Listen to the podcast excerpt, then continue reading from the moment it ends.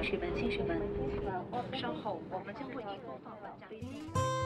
普及航空知识，讲述航空故事，畅游航空历史，吐槽航空趣闻。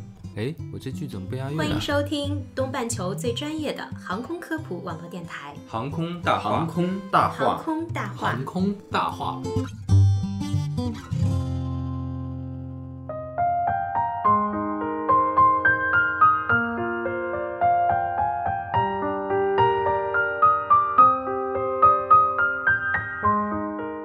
航空说大话，欢迎收听东半球最专业的航空科普网络电台《航空大话》。大家好，我是石头。大家好，我是小六。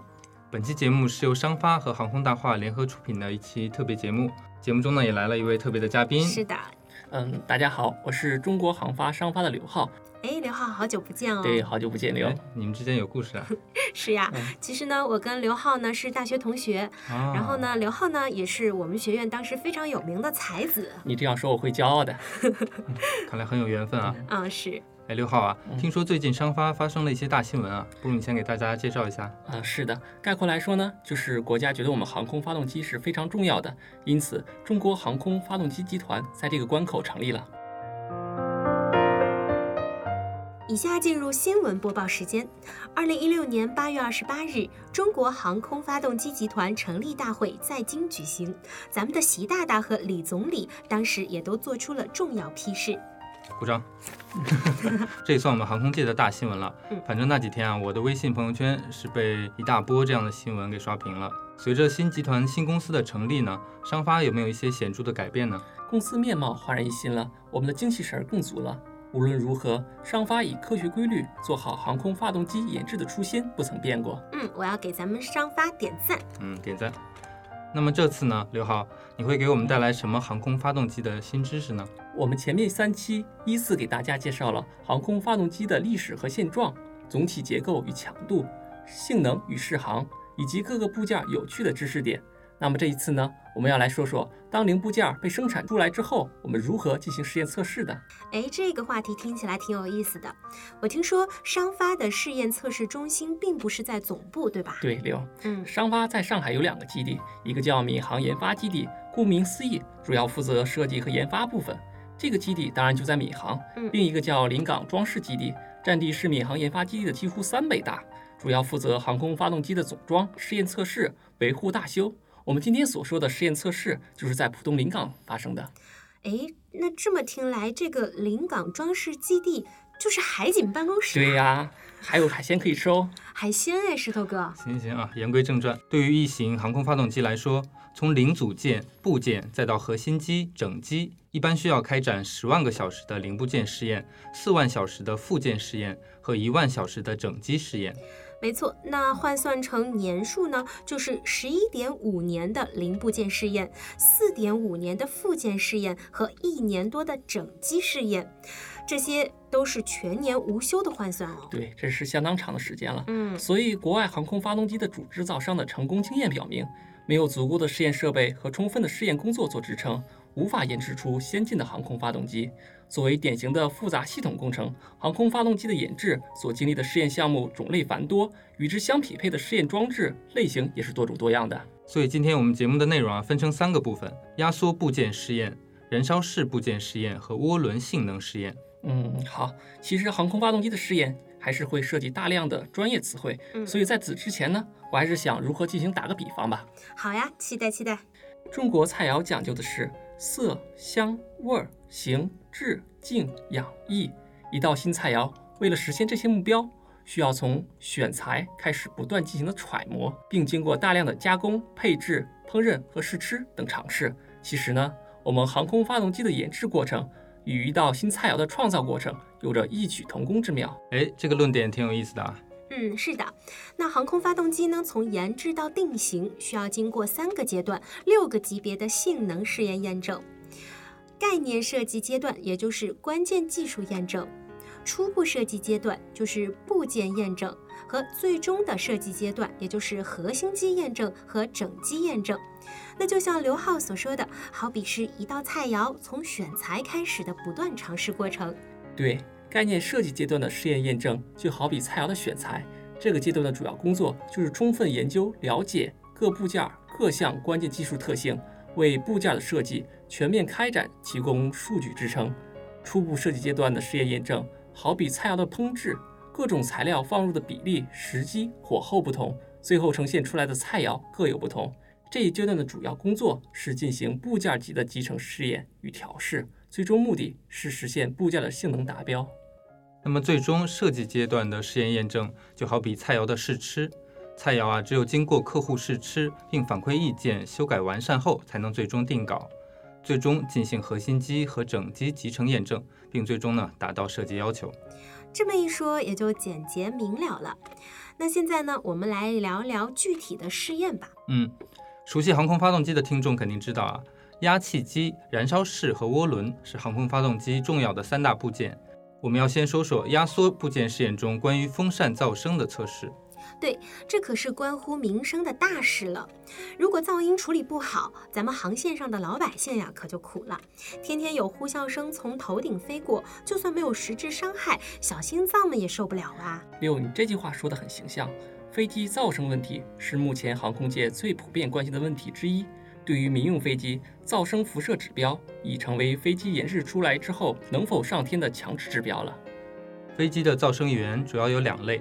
包括飞机的气动噪声和航空发动机的气动噪声。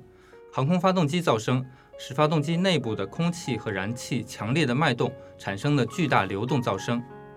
当代大涵道比涡扇发动机的噪声源呢，主要有风扇、压气机噪声、涡扇、涡轮噪声、燃烧噪声和喷流噪声，就是我们航空发动机几大部件的噪声。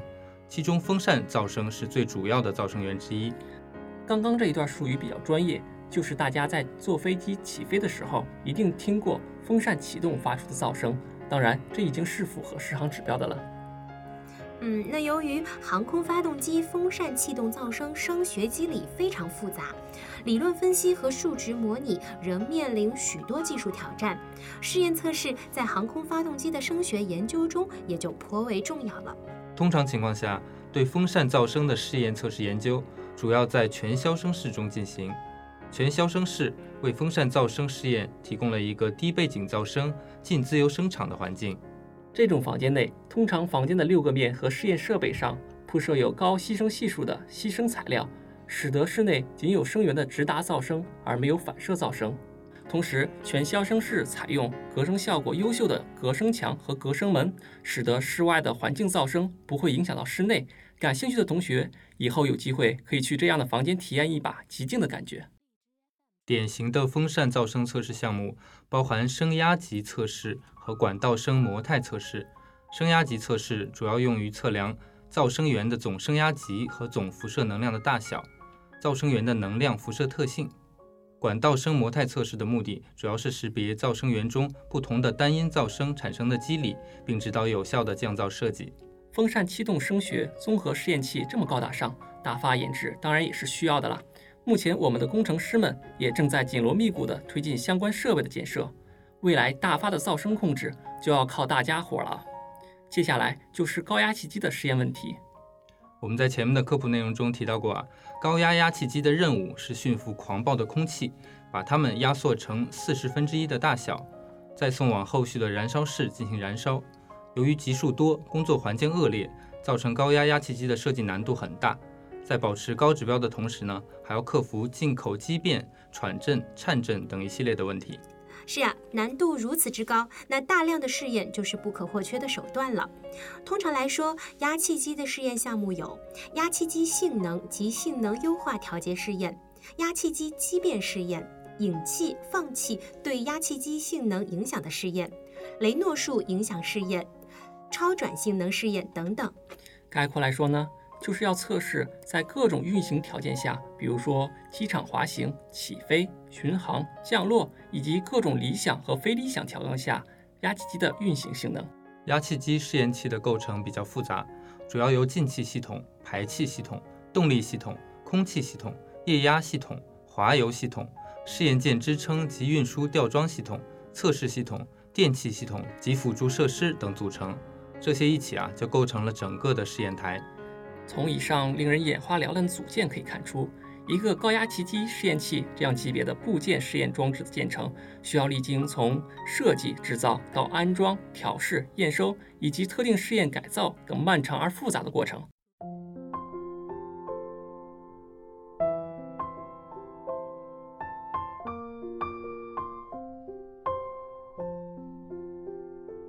接下来呢，是我们的燃烧室试验了，在超过十二级台风的超高速空气中点火。并实现稳定高效的燃烧。依靠这么一圈瘦小容器内燃烧所产生的能量，就要推动庞大的飞机飞上蓝天，就是我们技术难度颇大的燃烧室了。更重要的是呢，燃烧室不仅要做到高效的烧锅炉，还要想尽办法把发动机的排放降下来。嗯，那高性能低排放，这使得我们燃烧室的研制过程呢，就添加了一层神秘的面纱。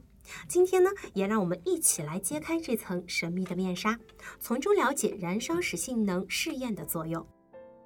从抑制方案到最终在整机上调试运转，燃烧室的研制必须走过设计、试验、修改设计、再试验的循环迭代过程。在这一过程中，试验验证始终贯穿其中，扮演着极其重要的角色。下面我们就来说一说燃烧室中空气和航空煤油两大介质的供给和燃气的排出系统，以及试验对象测试系统等。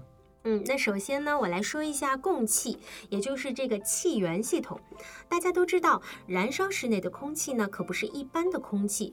由于飞机是在万米高空内飞行，且飞行途中可能遇到各种各样的情况，那么燃烧室内空气进口条件呢，也就非常复杂。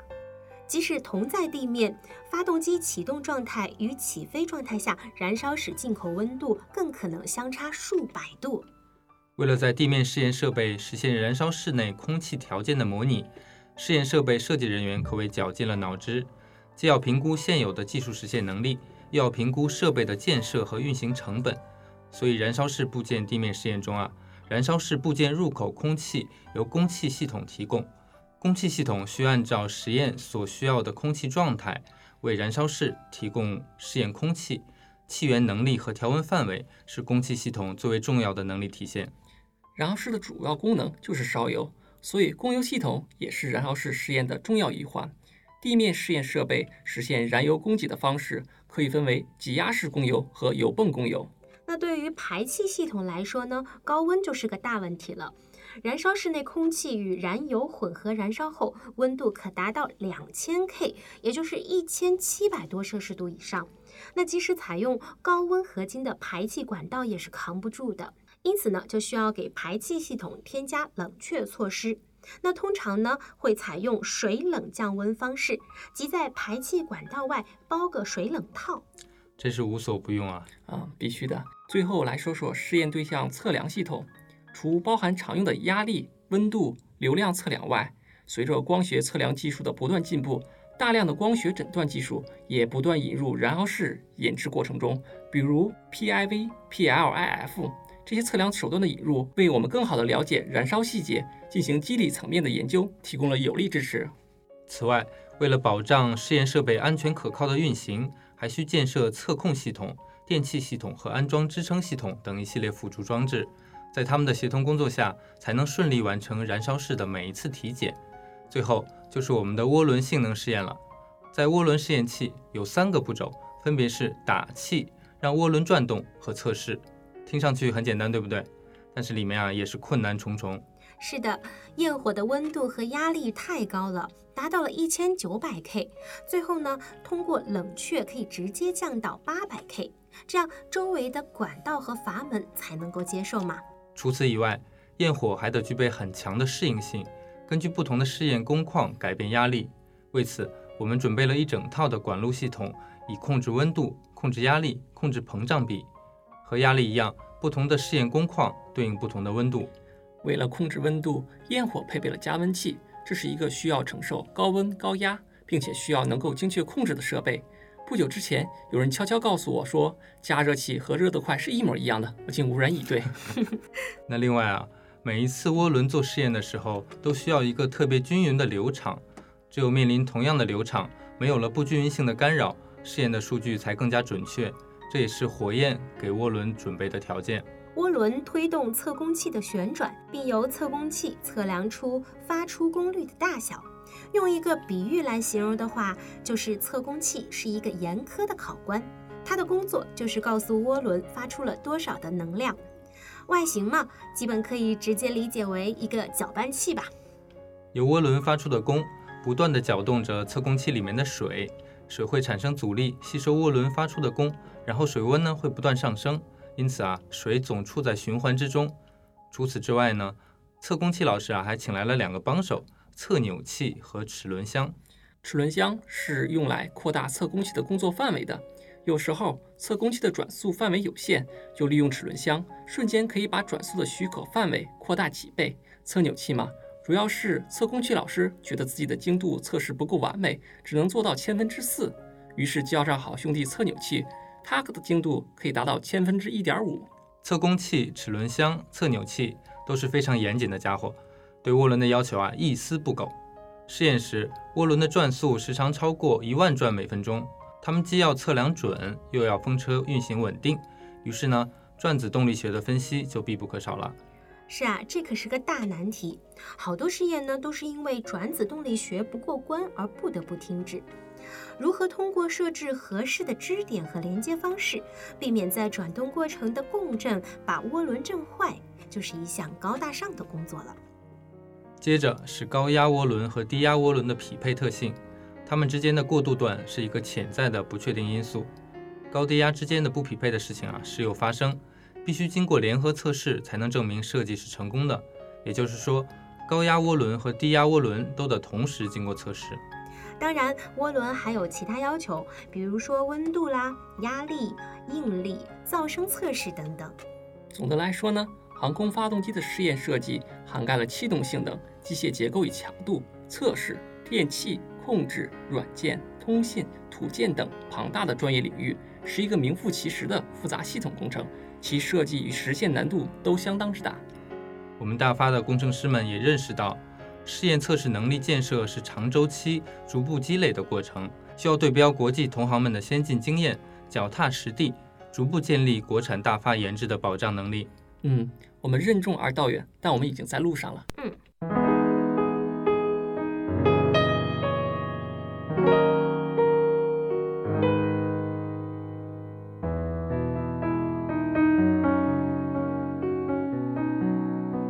航空大话商发专题节目到这里也就告一段落了。这四期节目通过我们商发一线科研人员的角度，为大家带来了非常专业的航空发动机的相关知识，相信很多听众朋友也从中受益良多。